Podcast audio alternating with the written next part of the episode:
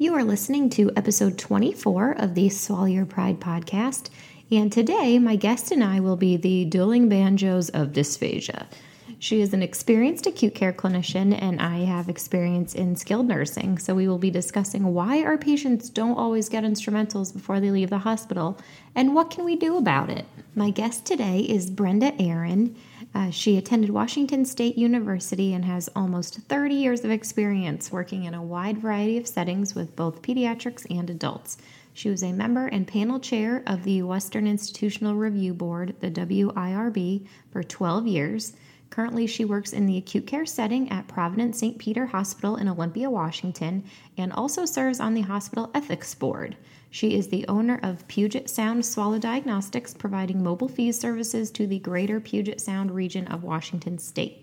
Brenda has particular interests in dysphagia, ethics, and end of life care.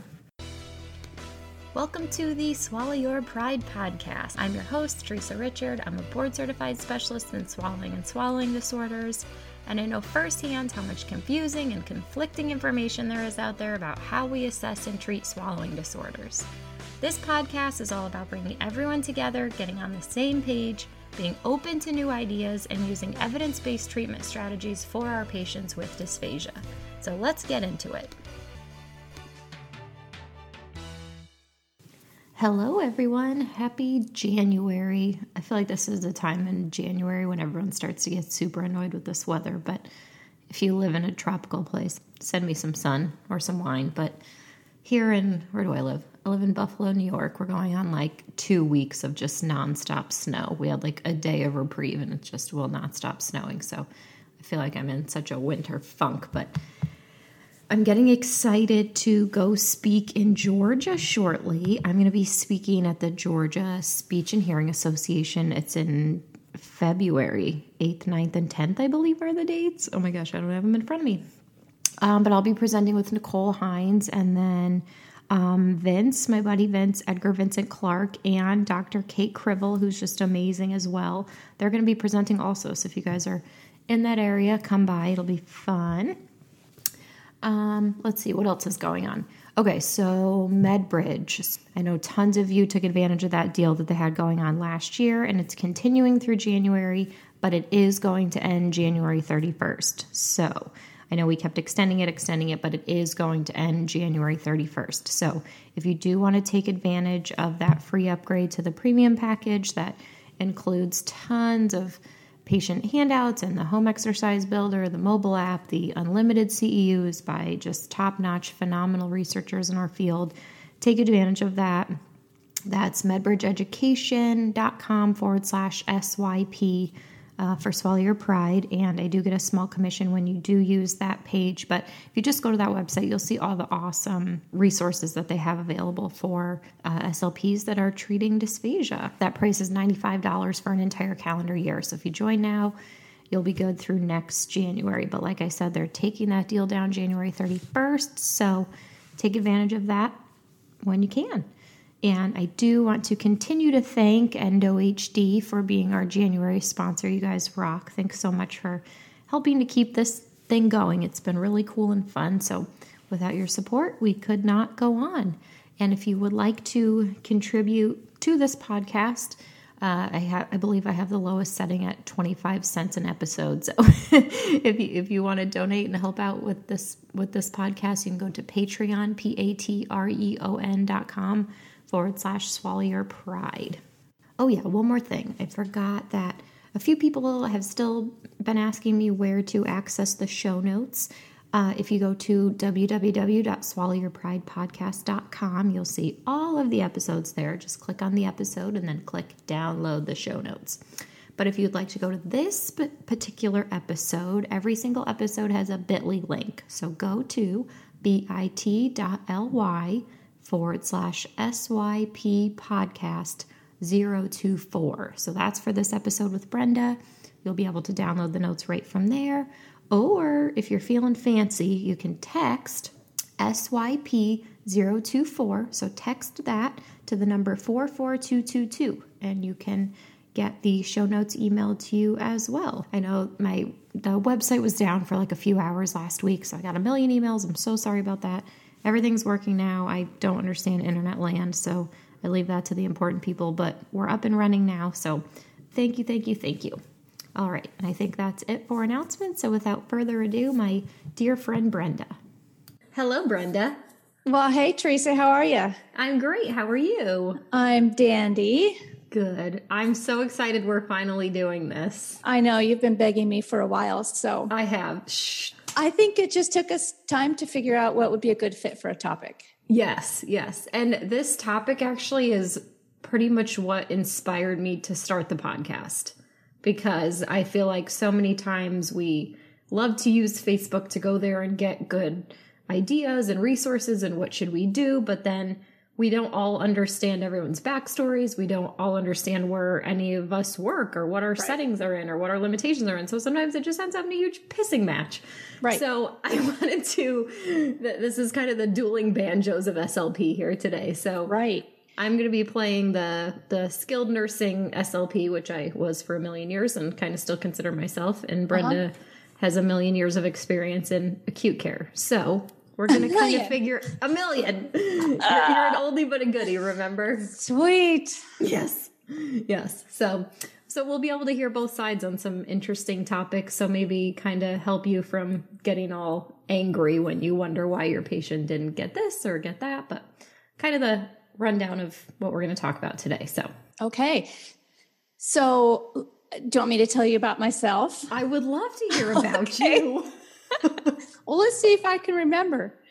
So, I uh, graduated uh, a while ago now. Oh, God. Okay. We're starting a graduation. well, and then in the second grade. Okay no, so I went to Washington State University for my bachelor's and my master's degree, and actually focused a lot on um, birth to three language development and getting out of school. My first jobs were all pediatric based, and you know the program I was in taught us or prepared us for peds and adults, as much adults as there was really going on on the west coast of the United States in the 1980s. And there just wasn't a, really a lot happening other than some basic aphasia therapy. And no dysphagia coursework. I'm one of those those people who've picked up and slammed together information on our own. And I'm always jealous of people that have an actual course. Yeah. so don't curse your dysphagia course, guys.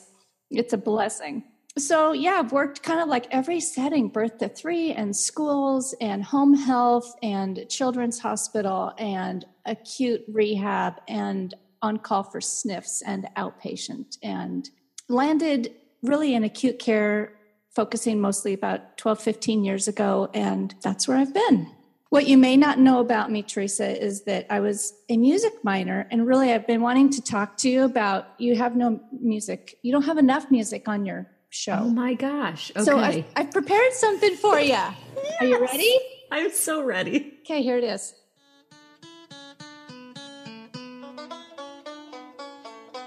I can hear it.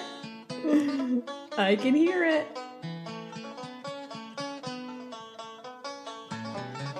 So I thought it would kind of fit our theme today. It does. It does. Yeah. So maybe when you're um, like rolling credits at the end, you're going to play this again. Yes, we can play the dueling banjos at the end. Yeah. Okay. So that's that. All right. But that's enough. All right. so let's let's get into our, our dueling banjos conversation here. So right. I think we've all seen the same question posed a million million times. So yeah, I got this patient today in my skilled nursing facility and they came to me on honey thick liquids and a pureed diet and they did not have an instrumental. And I cannot believe this acute care SLP did not do an MBS or a FEES. Can you believe that, Brenda? Oh my gosh, I can't believe it. There's so much guilt. you I should be ashamed of yourself. I, I need a confession. Free my soul. Yes. Uh, you know, it happens. So let me tell you like what my day looks like in acute. Yeah. So absolutely. nice blog piece for Megan Sutton, and, and that was fun to do. But truth be told, it wasn't a totally typical day. Well, some days roll out the way I wrote in that. And I was just trying to highlight in that article just kind of the variety and just get a glimpse of what acute care is. But so when I get into work, I've got um, a, a caseload of 30 to 40 patients to get assigned across three or four SLPs. So it kind of shakes out that we would have eight to 10 patients each. We also do one to three outpatient modifieds in a day. So if there's three SLPs, and we say we've got 35 acute patients and we've got two outpatient modifieds coming, you know, um, we're stretched thin. There's always more work to do than we can get done. So there's a lot of triaging that goes on and just trying to figure out who who are the highest priorities to see that day. So that be that being said, it's not like we have this time to sit around and like, I think I'll just take my patient to radiology or how about a FEES today? Yeah, because sure enough, that's the day that they have dialysis in the morning and then they're exhausted the rest of the day and best laid plans. Um, so things happen. But back to my day. So we have patients uh, my, my, hospital is about 380 beds, I think. We have a neuro floor, and so we'll have eight to 12 patients on that neuro floor. We have an ICU. We'll have, you know, between five and 10 patients in the ICU. And then the rest of the patients are on medical floors. They've had cardiac surgeries, they broke a hip, they're sick as anything. You wouldn't believe how sick the patients in acute care are. I mean, what? They just go to the hospital for because they're sick? Yeah. But you know, compared to 15 years ago, they're just sicker. They're just they're they're older, they're sicker, they're more um, vulnerable, they're more feeble. Their health is just, I mean, crazy sick. So a lot of times these patients, we can't get them down to radiology for a modified. They um, they can't endure the trip, and so it's unfortunate to have to judge a lot at bedside how people are doing and just going on those overt signs and symptoms of aspiration and really talking with the doctor talking with the family and the patient about here's what we're going to try but we're going to we're going to watch carefully and see what happens. And fortunately now we have FEES at my hospital so that's a bit of a game changer for us um, but it's still new and um, patients aren't always willing or appropriate for that test either. So yeah it happens sometimes the things that happen, I, I mentioned dialysis, sometimes they're NPO for procedure. Now, remember, a lot of times they're in the hospital for three or four days. So they come on day one, day two, I get a referral. If I can get to them that day, I will. Day three of their admit, I might be saying, you know, I think we're going to need a modified. What day did I leave off on? Three. Now You're we're good. on day. Yep. Now we're on day four, and dang, they're discharged. And so they're they're gone. It's quick. Those patients who stick around for a good week have a much higher chances of, us getting them to radiology or getting a FEES in just because they've probably got more days when they're stable enough to go do those studies. So, talk to me about kind of the um, the juggling act with radiology. So, you, oh. like you said, you know, we think you're just sitting around eating bonbons and then, oh, let's go to radiology and get this done. But you're saying that it's not like that. Yeah, so. no. So my hospital has one one fluoro suite, and so there are a gazillion procedures and diagnostics that happen in in the fluoro suite, and so we have to fit into everything else. And let me tell you, ladies and gentlemen, about small bowel follow through tests and how long those take hours. Now, the patient may go get all loaded up with barium in unmentionable places, and then they spit them off to a waiting room. And when it's time, they got to bring that patient back out and fluoro whatever they fluoro on small bowel follow throughs. I think I know, but I'm not going to say it on. On the That's okay. Because people okay. might be eating, you know. So they've got they've got these tests that are time intensive. They've only got so much time. Radiologists are available. They're bopping back and forth between different studies. Radiologists are also on call for the emergent studies, the MRIs, the CTs, um, things like that. That if we can get a couple modifieds in in a day, that's pretty great. So it's it's a it's a booked up busy room, and we have to be able to fit in. Yeah. So sometimes we're told, no, we really can't do it today. Why don't we try tomorrow? And that's the day the patient discharged, or you know, so it is a juggling act. That's a good way to describe it. So it's not just because you didn't want to stop eating your bonbons that day. No, I might take my bonbons with me. okay. yeah, no. All right. So we talked about just the length of stay. Sometimes if they're only there a couple days, then they may be discharged and before you know it they're gone. Right. Dealing with radiology, like you said there's scheduling issues there. I guess mm-hmm. what else would would prevent you from or you said just the the state that they're in. Right. You know, I, I, guess we, we they're in the hospital because they're sick. What a concept. You know, sometimes there's no way you that they are okay for PO intake. Right. And they're just not. And so sometimes it happens that patients are placed with a G tube before they even ever get on our caseload. And, you know, that sounds like it, a crime. But when you really look at what happens with these patients, we have, um, unfortunately, a lot of people come in on um, drug overdoses and they're basically comatose and they're young. They're in their 20s and 30s and families aren't giving up on these people. They they are saying do everything. You know save my family member. So they're um, they're ventilated. They often end up trached. They're not alert. They're in sort of a semi coma kind of condition. They're not appropriate really for a, a swallow referral to speech yet but they are appropriate to have a G tube placed, you yeah. know? So sometimes you do see these people that, are you kidding me that my patient has a G tube and they never even saw speech? Well, usually what happens is we see them at some point, um, maybe after they get out of the ICU and they're up on medical floors, they get a referral then, then to speech. So I, I share that feeling. I'm always like, are you kidding me? They, they put a G tube in, but then when I see the patient, I understand they, they're, a lot of times these patients it's it's a long time maybe and if ever that they're going to eat again because their cognitive state is so difficult. Yeah yeah so such poor a, such a barrier yeah. Yeah. So yeah the condition of the patient or they they fatigue so fast. They're they're awake for three four minutes and then they're out for the next hour.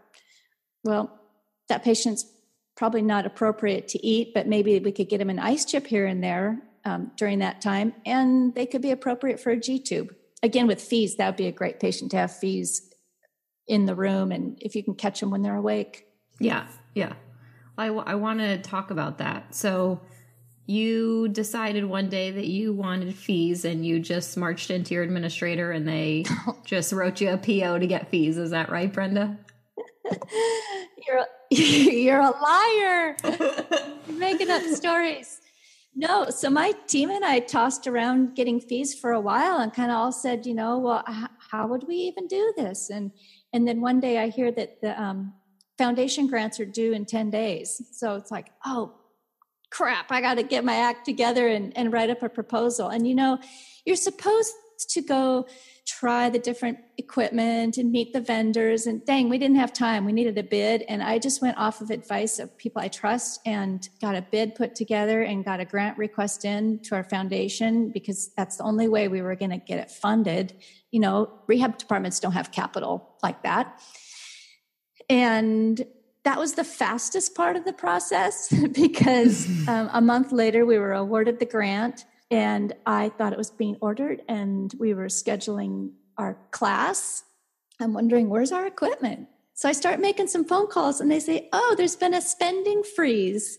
Your equipment hasn't been ordered. It's like, You've got to be kidding me. So, long story short, it took, I totaled up the number of days one time from grant request to FEES scope in my hand um, with competency. And it was about two years.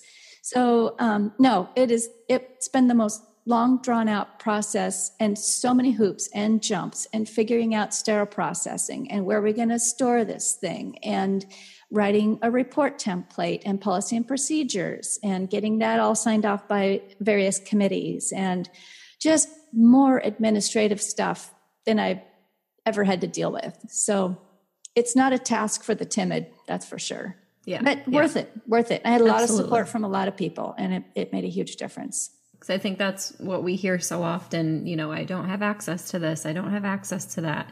And it's, it's, I don't know anybody in this field that's just snapped their fingers and had the equipment at their beck and call. You know, we've yeah. all had to go through, we've all had to advocate, we've all had to talk to many, many, many people. And um, so I just wanted people to hear from you that it didn't just happen overnight. It took you two whole years to get the process done. Well, and let me add that if you are looking for support, if you are looking to purchase a FEES unit for your facility, please reach out to our sponsors. That's www.endohd.com forward slash contact.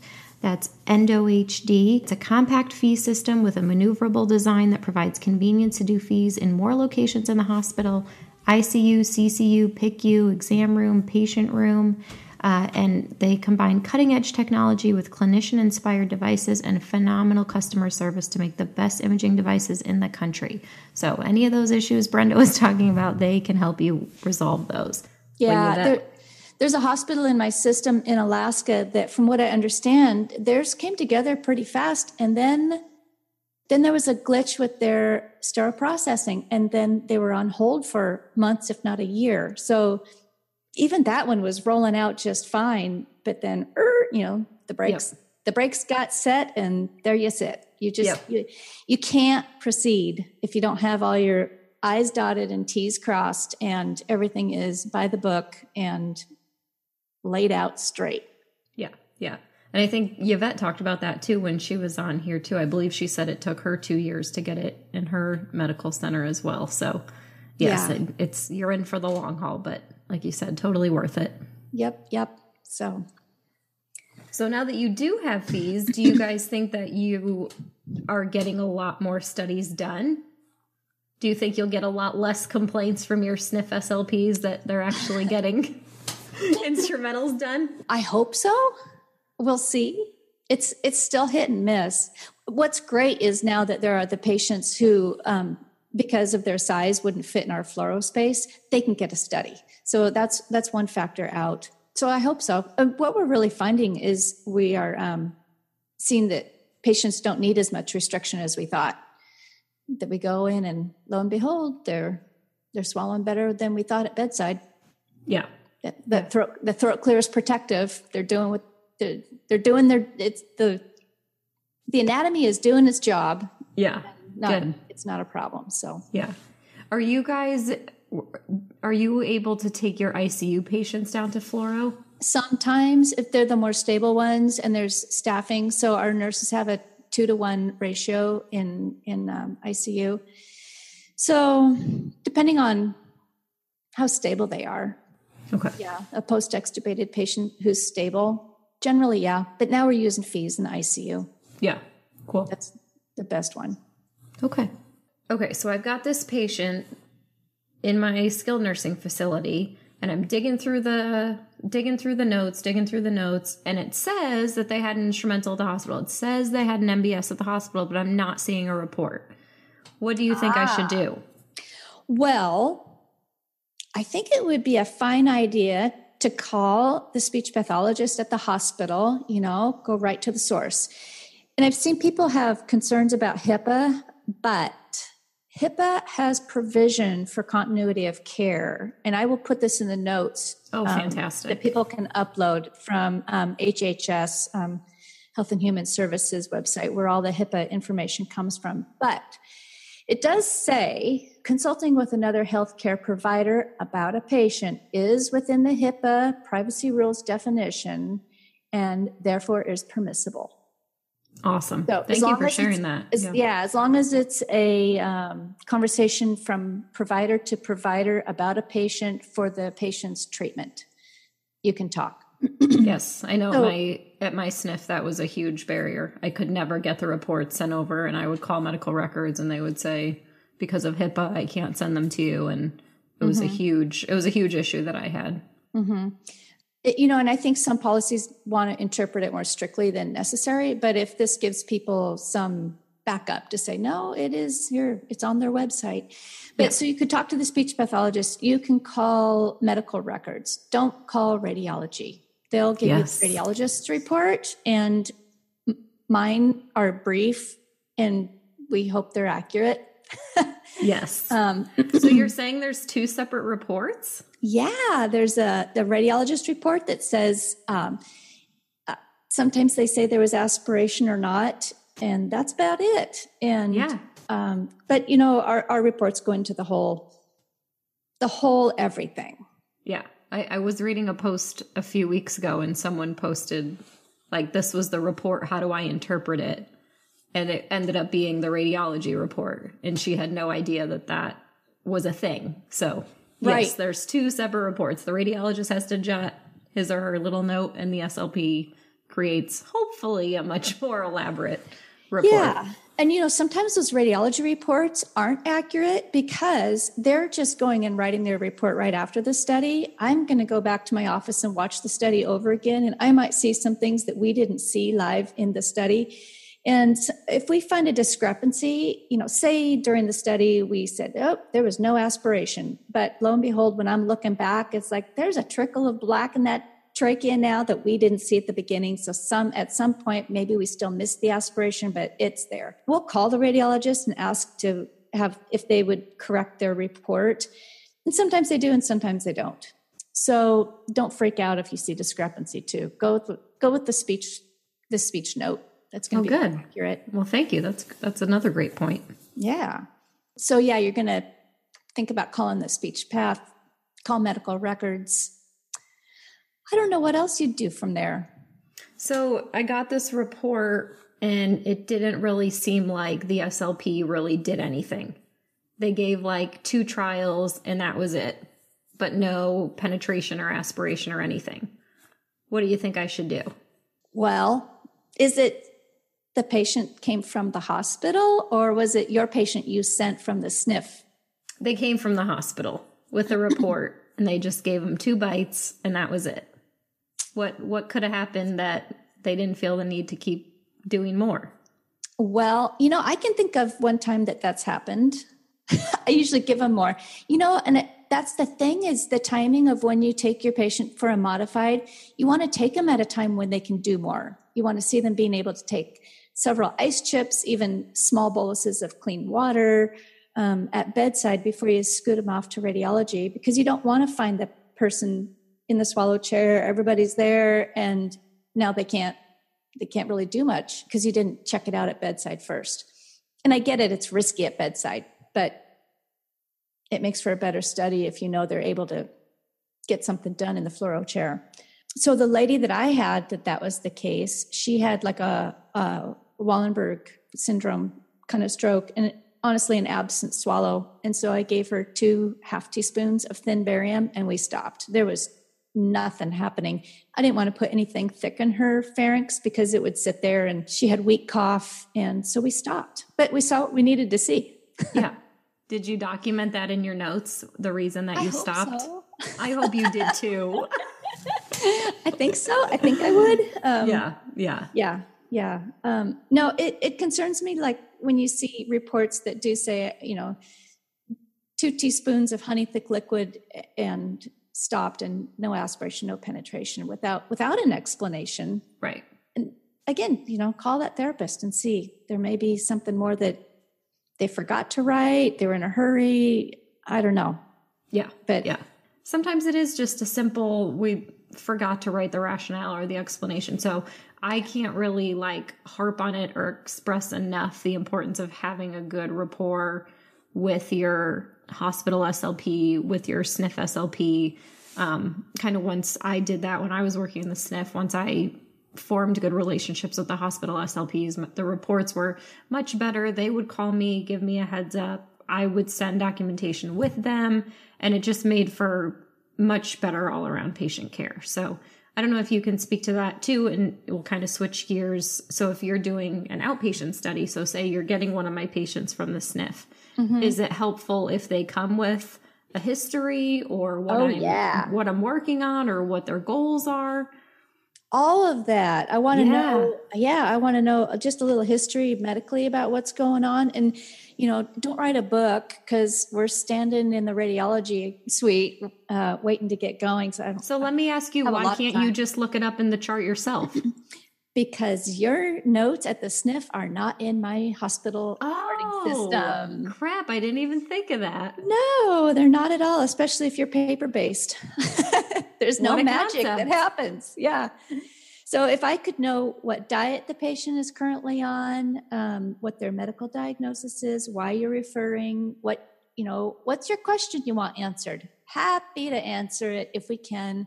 Happy to try the things you you want to see. Happy to do maneuvers that you've been working on um, in therapy. Now, what, what's really hard is to ask a patient to do a maneuver they've never tried before and they can't do it.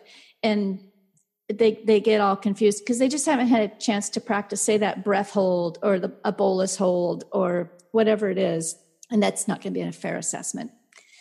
So that stuff is great. And then i like it when they send a little sheet for me to write a few points on just off the top of my head results. That's helpful just to get something back to the slp yeah. and then our system sends the report back to the referring provider. And that won't be the SLP because it has to be a physician or ARNP ordering. So if you're wondering, you know, where's that report I sent? I sent Mrs. Smith over. Check with whoever uh, wrote the report. It could be in their inbox. Sometimes these things go by email. Sometimes they go by fax. So if I gave you my fax number, could you just send it directly to me? I probably could, but it would go to your facility yeah, yeah. if I gave you the the fax number at the facility, could you send it directly? So if I'm if I'm the SLP in the rehab department, can you send it to the fax line in the rehab department? Yeah, I probably could. Yeah. Yeah. There's an internal fax that happens in our system that just I click the button and it it sends a fax from the computer. Gotcha. Um, But I could probably print it up and then fax it from a real fax machine. Gotcha. Yeah. So I remember that was always my huge issue is that it just it would always get faxed to like the central like administrators building, which yeah. like no one was ever at that fax machine. Oh. Yeah, so unless like a secretary or someone went and checked it and it was like five buildings away from where rehab uh-huh. was. So, yeah. Yeah.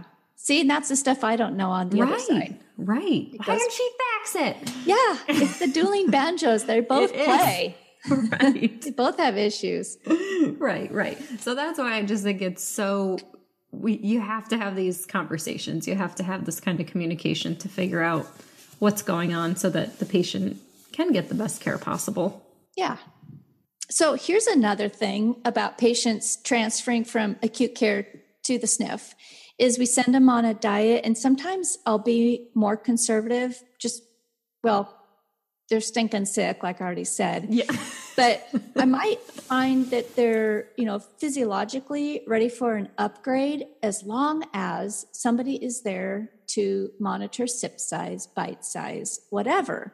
And in my setting, if there's like a one-on-one CNA that's helping or a family member or something and, and that supervision and assistance is all set up and happening, it makes me nervous to have them really on an upgraded diet going to the SNF where I don't know what the feeding situation is. I don't know if there's that kind of help and assistance that a patient's going to need. So, like somebody might look great on thin liquids by small sips, but I know they're discharging this afternoon. I'm going to leave them on nectars and say in, in my note that they, they looked good for the thins, either by bedside assessment or by um, by uh, instrumental, hopefully an instrumental, but leave the upgrade to the discretion of the SNF SLP, depending on what level of assistance is available. Yeah. And yeah. so I think that's a hard thing to probably see from the SNF side too. Like, why is my patient on this thicker liquid when they can take thins? But I just don't yeah. know what I don't know what the landscape looks like on the other side. No, that and that's totally right because I mean now now that I do FEES, now that I do mobile FEES and skilled nursing, that's definitely a huge thing. You know, we'll realize, you know, while we're doing it, yes, if if she takes this small controlled sip, then it's great, but if, you know, she starts chugging it like it's a Bud Light, then, you know, no, she's asked for no. So I try I tried it to say that to the SLP too and just say, you know, if she's going to have some level of supervision or some assistance, then yes, this can be the recommended diet. But if it's a free for all in the in the dining room and they don't have the staff, because the reality is some facilities don't. I don't know what it is. It's I don't know that it's legal or not, but they claim that they don't have CNAs or they don't mm-hmm. have staff that can sit with residents. But so yeah, so in that case, we may have to make some different recommendations than we would if if they got the appropriate supervision and guidance. Well, and I just want to add I think everyone knows that I am the owner of Mobile Dysphagia Diagnostics. Um, my company does mobile FEES in New York and Pennsylvania. But uh, word on the street is, Brenda, that you're doing the same thing on the other side of the country now. Is that right? Yes, it's uh, Puget Sound Swallow Diagnostics, and pretty fun to be getting in the sniffs, really, and um, seeing a little bit of the other side. But great to be able to help the SLPs out in the sniffs and those patients with getting those instrumentals done and not having to ship them off to the modified where there's all those problems we're going to talk about here right, pretty right. soon. I think that will be such a cool perspective for you to have, you know, hospital acute care SLP doing MBSs and then being out in the skilled nursing facility doing FEES. So I think that you'll just be able to provide so much good mentorship and guidance to other SLPs out there. Yeah, it's and it's fun to mentor the the younger It is SLPs. the, the sponges. This this yeah, this oldie goldie likes to um, help the the, the yeah, new fresh ones. Brenda Bordeaux. Want to know Yeah. more? Yeah, Brenda Bordeaux. That's me. Coming to your She's an sniff. oldie but a goodie.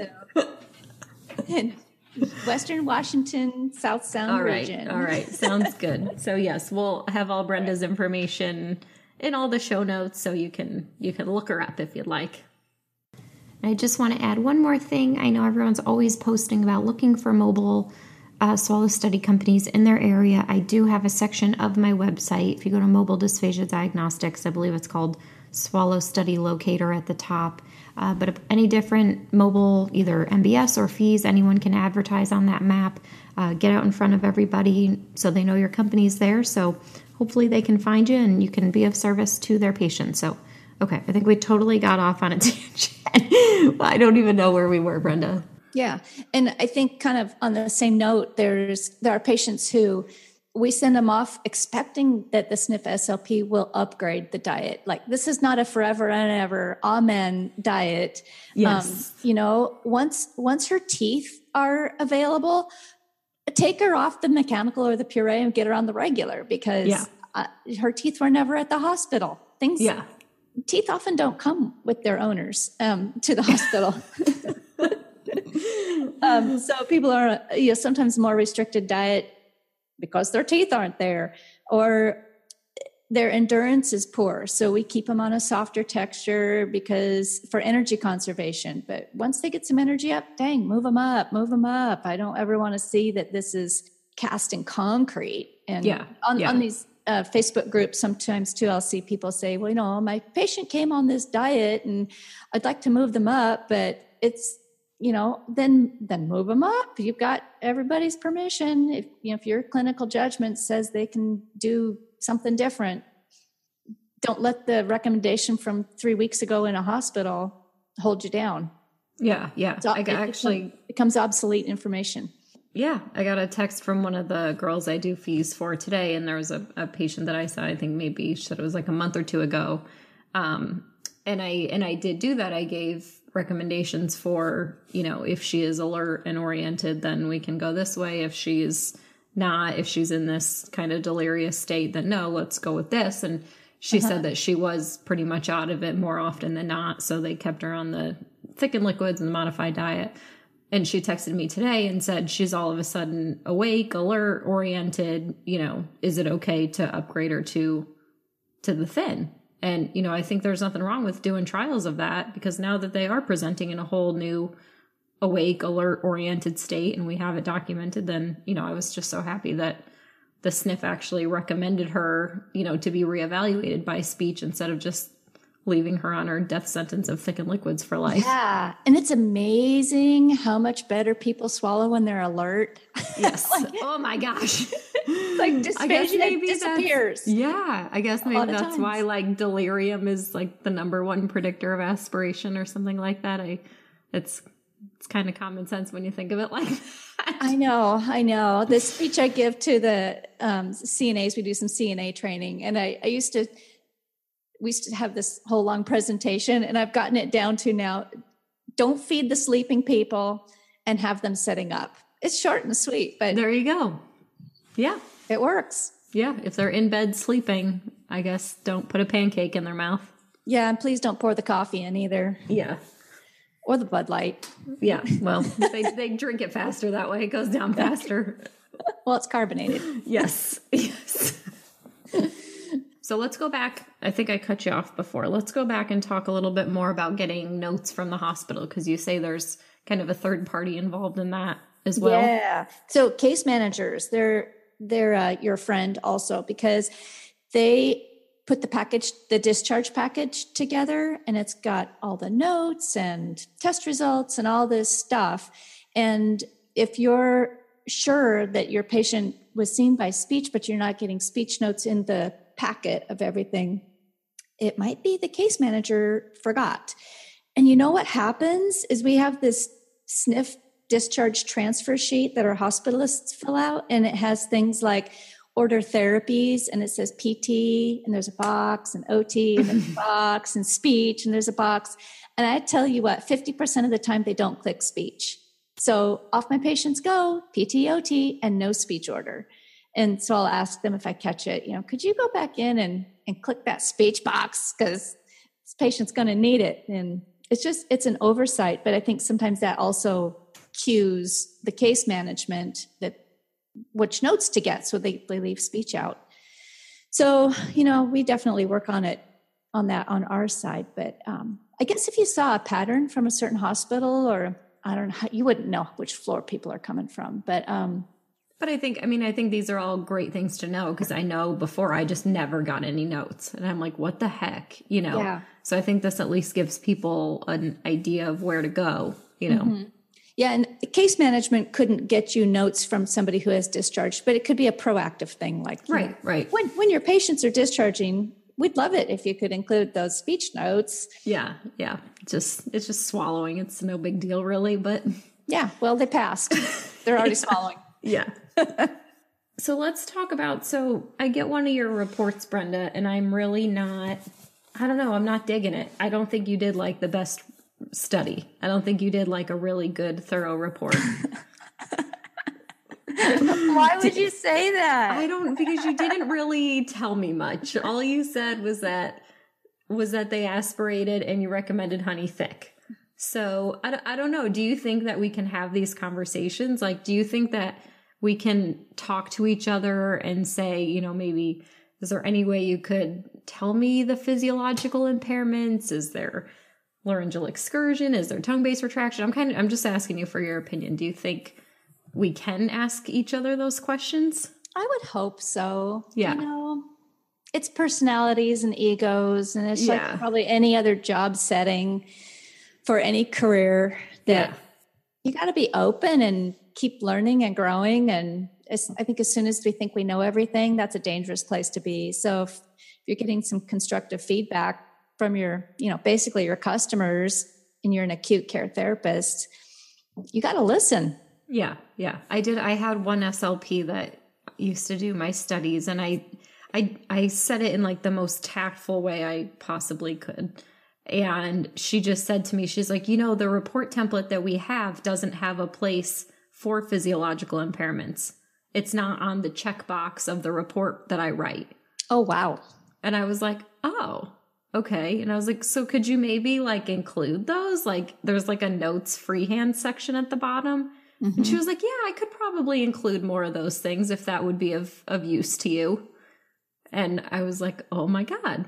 But like just to think that it yeah. was the simple, like it wasn't in their report template in the hospital. So she didn't think that that was useful information. So yeah. Well, and you know, how we do modifieds has changed a lot in the last yeah. 10 years. I think, you know, Dr. Um, Martin Harris has done a great service to our field about really yes. getting us to think about physiology, whether you use MBSImP or not. I think she's just brought out that focus in such a great way that our, our studies used to be a report about barium, and uh, uh, we touch on maybe why there was residue or when the aspiration happened, but not like we do now. Not like yeah. we do now. So yeah. Yeah, because really all of the reports showed me was just like diets. I mean, that was really all that it just came. So there was no yeah exercise recommendations, you know, no nothing. So it's it's I think we have to push each other to get better. Yeah, yeah. And it's hard to set your your ego aside and feel like you're getting criticized. It no one sucks. likes that. It totally sucks. Yeah. No one likes that, but it's how we get better. It's Yeah, how we get yeah. better. Yeah. And I hope as you know, SNF SLPs are taking this conversation that way too. Um, Yeah. You know, that nobody's perfect. Everyone can, can, can get better at something and you just keep chipping away at it. Yeah, I think we have to learn from each other.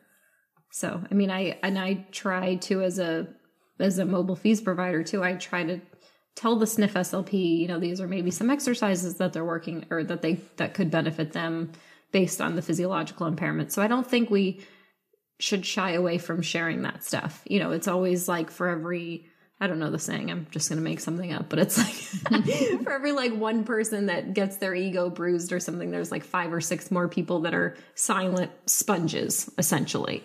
So the more information that we can give, I think is only going to be beneficial to everyone. So I just kind of want to encourage everyone that is writing these reports and is doing these studies that even if your report only lets you write a little bit, you write more. You know, find a way to write more. Find include all the information that you can. Provide some exercise recommendations. You know, whatever you think you can see can only help benefit the other SLP as well. Yeah, and you know, um, we often don't put exercise recommendations in, so that's it's good for me to hear and kind of think about because I I want to leave it up to the treating therapist. Like, here's the deficits, you figure it out. right and and that's what i did for so long and then it's like i don't know in the last maybe two years all the slps that i or probably 80% 90% of the slps that i work with now are very young like either cfs or only been in the field a year or two so i just was kind of casually talking about you know you could try this exercise and what is that so it was kind of the more i realized that they they don't know what to do you know maybe that And- mentorship that you get to provide Yeah. when you're when you're face to face doing mobile FEES, Right. different than what I get. Um, Right. yeah, you're right. That a good place for that ongoing learning to keep happening. Yeah, because I think if I got a report back when I was first starting that, you know, recommended EMST or something, I might be like, what the hell is that? But What? I would probably go look it up, right? You mm-hmm. know, so, Or ask on Facebook. right. or you could just Google it. That's Just, what you could just do. Google it. That's a good Yeah. idea. Yeah. Okay. Do that first. Yeah, do that first. And then you can post it in my group. Okay. Well, that's good. I think that gives me a really good idea of, of, I guess that acute care SLPs don't sit around and eat bonbons all day like I thought they did. Yeah. You know, it's an image we like to try to project, but Yeah, it's just yeah. not true. Is there anything that you want to ask of a sniff SLP or anything you wonder about skilled nursing SLPs? Hmm. What makes you think the patient who hasn't had anything by mouth for eight weeks wants to have their first PO trial be barium in a dark room with a big machine next to their head? I don't know. What do you think I should do? I think you should have them do trials at the sniffers. Like like some ice chips? Like you want me to like brush their teeth and give them ice or something like that? I think you've hit right on the answer. Yes. All right. Yeah. Make sure they What about- follow something. Yeah. All right, so you have to answer my final question. Okay. Are you prepared? I don't know. Okay. Hold right. on. Hold on. Okay. on. Okay. I'm ready. So, what is one research paper, article, researcher that's had a big impact or been a game changer in your practice? Okay. So I think, you know, who really was the game changer for me was Dr. Jim Coyle. And um, his talks about respiratory status and dysphagia. And um, there's a course he does, and I've also heard him talk. Um, it's when ASHA used to do the health and business Yep. conference thing and just really getting a handle on respiratory status and how that exacerbates aspiration risk and really gave me a whole other piece of things to look at really opened my eyes to looking beyond did the patient swallow not swallow cough not cough but even you know doing a lot of assessment before i put any hands on that patient about their status and um, their overall condition and um, th- yeah that was a game changer i don't think you get that I didn't have a dysphagia course, but I don't think you get that stuff in classes. I think when I have students, that's where we end up putting a lot of our energy is a good chart review and really just look at that patient, watch them breathe and how are they doing? What are what are some things specifically you look for? Well, I look for respiratory rate. I look for uh, how much oxygen are they on, and um, are they breathing through their mouth, through their nose? Are they? Do they feel short of breath? How long have they been off the ventilator? Anything I can get about respiratory status and oxygen levels. Okay. So does any of that like automatically disqualify them? Yeah, if they're short of breath and breathing fast, you know, in Dr. Coyle's class, he talks about 30 being sort of a cutoff. And so, you know, I, I think about that. If somebody's breathing every two seconds and a swallow takes one to two seconds, you miss a breath when you swallow. And that brainstem will tell you to breathe before it tells you to swallow. Breathing wins every time. And so that short of breath patient might inhale kind of mid swallow and then you've got an aspiration not because they can't swallow but because their respiratory status is so compromised um, they can't they can't work out the timing of the swallow with the breathing and so sometimes we'll hold if they don't look like they're in good respiratory condition. And then the nurses will tell me well i know they'll pass. It's like yeah, Yeah. they might pass but i'm not going to set a tray of food in front of them yet. You just keep giving them a nice chip here and there and i'll come back tomorrow. Yeah. So yeah, there there are some things that will disqualify them. Okay.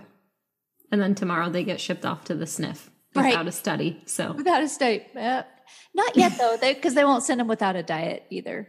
okay. They have to have some nutrition Okay.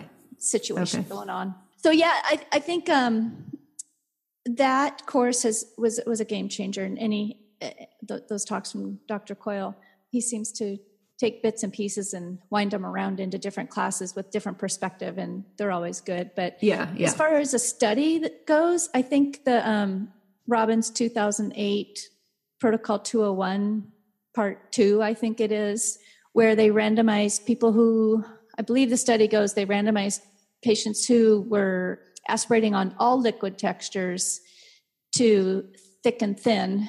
And I want to say, I want to say it was thin nectar honey. It's been a while since I've looked at it. But this is the one that showed us that patients have less pneumonia at a one year outcome measure on thins as compared to the thicker li- liquids.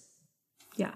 And so it really gives you that freedom to put them on the thins because you actually know you're helping them instead of the old thinking was, well, then I may as well put them on honey thick Right. because thicker is better. And Right. I think that's the study that sort of blew that theory. And yeah. it's really great uh, having that information in, in your repertoire of things you'll talk to doctors about because they'll want to know well if they're aspirating on everything why did you recommend thins like well there's this study of about 600 patients and this is Right. what they found and they like hearing that stuff they, Yeah. you're speaking their language Yeah. So do you actually have these discussions with doctors? Do you actually present them some swallowing research? Yeah, I do sometimes. Depends on the doctor, but uh, you know, we our department has a really nice relationship with our hospitalists and our pulmonologists and sometimes they don't really want to know the rationale, but if they question it, it's it's good to know what your rationale is. Yeah. You got to Yeah. speak to it. Yeah.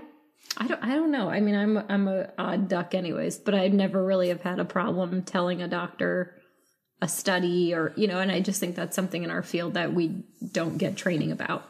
You know, they're they're our colleagues. They're not, you know, I don't know. We have to respect them, but we also can tell them our point of view too and have it backed up with research and Right. And I, I love showing them a modified. And our Yeah. system now will have it where I can pull open the patient's chart and show them at the nurse's station, hey, I want you to see this. And sometimes there's these really tough studies um, that, you know, it helps to be able to uh, open up the video and say, here's my concern. See this, see that. Here's option A, here's option B. I'd like to go with option A, but I really want I, I want to run it by you first. And, you know, most times they're like, well, that sounds great. And we'll watch the respiratory status. Like, yes, thank you. yeah. But it's great to be able to really have a conversation with them and problem solve together. And I Yeah. think that, that earns respect Absolutely. of, of how they see speech pathology too, that this isn't where we go in and give the patient something to eat. And if they cough, we say, mm, that's bad. And if they right. don't, we say, ooh, that's good. I mean, you know, we joke yeah. around that, you know, a trained monkey could do this, but this yeah. is not why I have an advanced degree to do trained monkey work. Right, right. So when we well, start- and I love what you said too about presenting option A and option B. You know, everyone wants dysphagia to be black and white. Right. And it's totally not. And and really nothing in medicine is black or white. Right. You know, so I don't there's nothing wrong with talking to a doctor and like you said presenting different options because they know as well as we do that there's a million factors that go into mm-hmm. all the decisions we make. So I was mm-hmm. talking to a to a younger clinician yesterday and she's like, "Well, I I need to know definitively what to do." And I was like, "No, you don't. You can lay all the options on the table and let everybody collectively decide what's going to be best for the patient or what the patient wants." Yep. And I think it's, it can be intimidating talking to doctors. And I'm in a fortunate spot where I see them every day and, and some are bubbly and friendly and some are quiet and professional. And, um, you know, they all have their different personalities just like we do. And some hang out at the nurse station and do their work and others disappear into a doctor world somewhere and, and do their charting somewhere else. So they're not very available, but it's, it's worth the time and energy it takes to gain some rapport with your with your doctors or your ARNP, whoever is following your patients. Yeah, absolutely. Makes it a lot easier later to pick up the phone and make the call and have a conversation. Then, and then it's not a big deal. Right. And it's, right. it's just what you do. Right. I love that. Okay. Okay. All right. Well, thank you so much, Brenda. This was wonderful. You're welcome. You ready? I'm ready.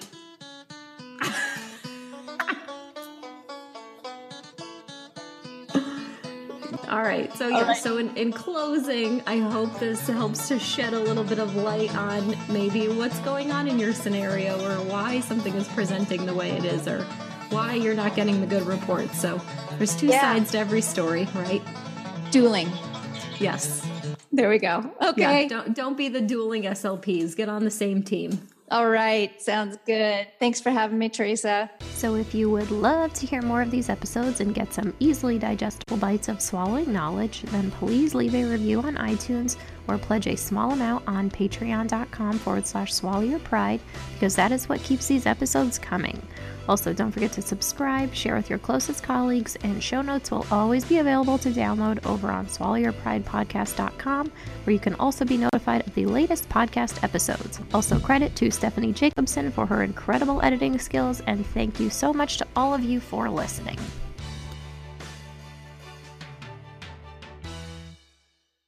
Coming soon from Speech Science, Talking with Tech. With me, Rachel Madel and Chris Bugaj. What are we going to be talking about? Stop feeling so daunted by technology. Push the button. You're not going to break it. Help people start implementing. Maybe listen to our podcast and go, well, I could try that tomorrow. Conversations with the thought leaders behind all this. I'd also love to hear success stories. If it's working for you, then maybe it could work for somebody else. Go to tech.speechscience.org, subscribe to our podcast, and check that site for exclusive content that you won't see anywhere else else. Please listen carefully. Hi, I'm Matt Hott, one of the hosts of Speech Science, a weekly podcast bringing you all the information that you can handle related to speech sciences and disabilities. Ivan Campos, Lucas Stuber, and I interview leaders and difference makers in the field. Every Tuesday, we drop a new episode. You can find us on iTunes, Android, and on our website, www.speechscience.org slash speech science podcast. Join us as we try to find the answers to the question, What is communication?